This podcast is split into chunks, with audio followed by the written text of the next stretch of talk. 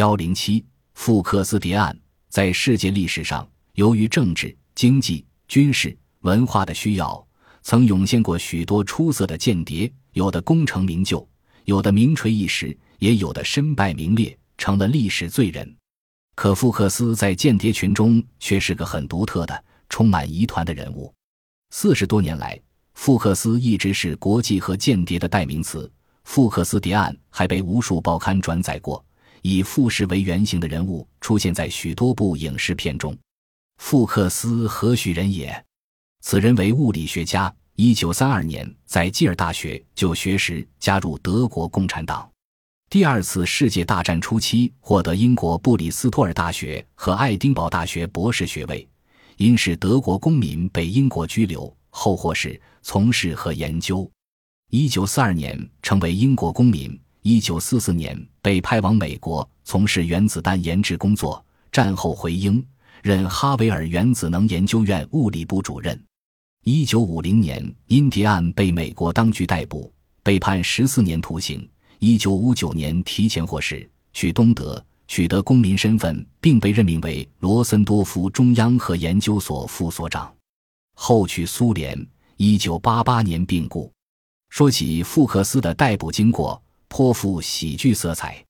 一九五零年二月十日，美国中央情报局审讯员兴高采烈地奔进局长办公室，向首脑报告：富克斯终于招供了。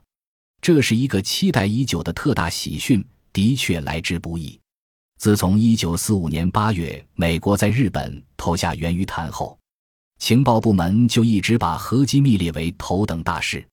白宫也非常担心有人会向自己的主要敌手苏联泄露核机密，甚至疑心克格勃早已渗入研制核武器的关键部门，因而严令中央情报局调查在核岗位上工作的所有可疑分子。情报局大量精明强干的反谍专家，经过无数个不眠之夜的苦思冥想，动用了许多最先进的侦破仪器，进行了大量的逐一跟踪、试探、排队分析。怀疑圈越缩越小，最后集中于富克斯这名核心机构的科研人员身上。富士旋即被捕。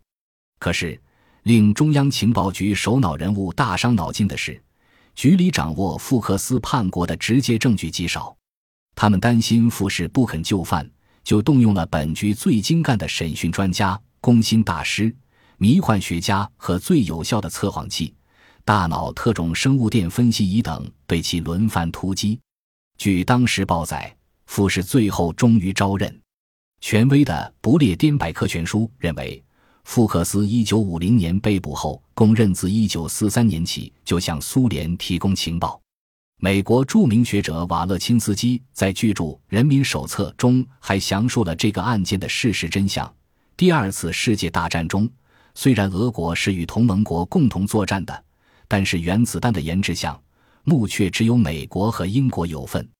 富克斯是为俄国研制原子弹提供资料的关键人物。一九四一年，富克斯被英国雇佣去进行和研究，他迅速与莫斯科取得了联系，并表示愿意提供情报。一九四三年，他成为英美联合小组成员，离英赴美，继续从事原子弹的所有重要环节的秘密设计、构造。部件和引爆装置，他将这些机密情报交给了一个俄国联络员，再转送莫斯科。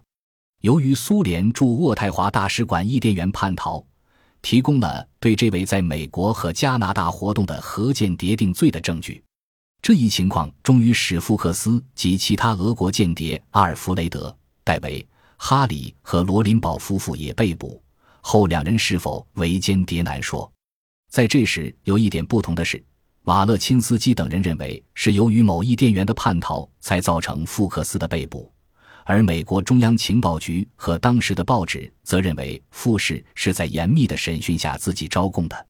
富士乃苏联间谍一说似乎已众口一词了。富士谍案披露后，美国大哗，世界震惊，福克斯一夜之间成了举世闻名的热门人物。东西方冷战因此节节上升，甚至全球所有股票市场也因此波动起伏。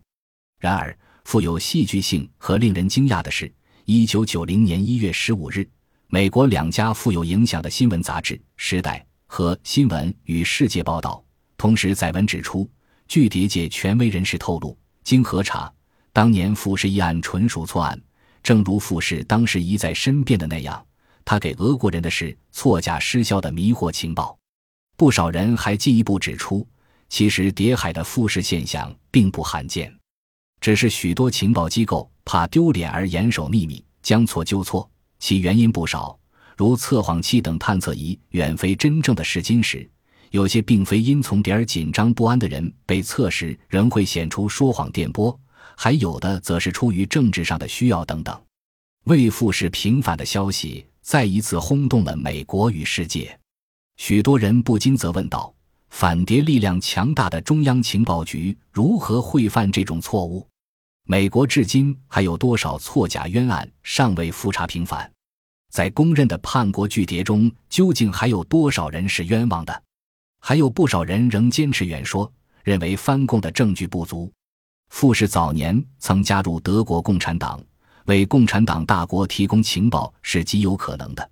再说，傅氏晚年又去了苏联，这一切都不是偶然的。傅氏为间谍无疑。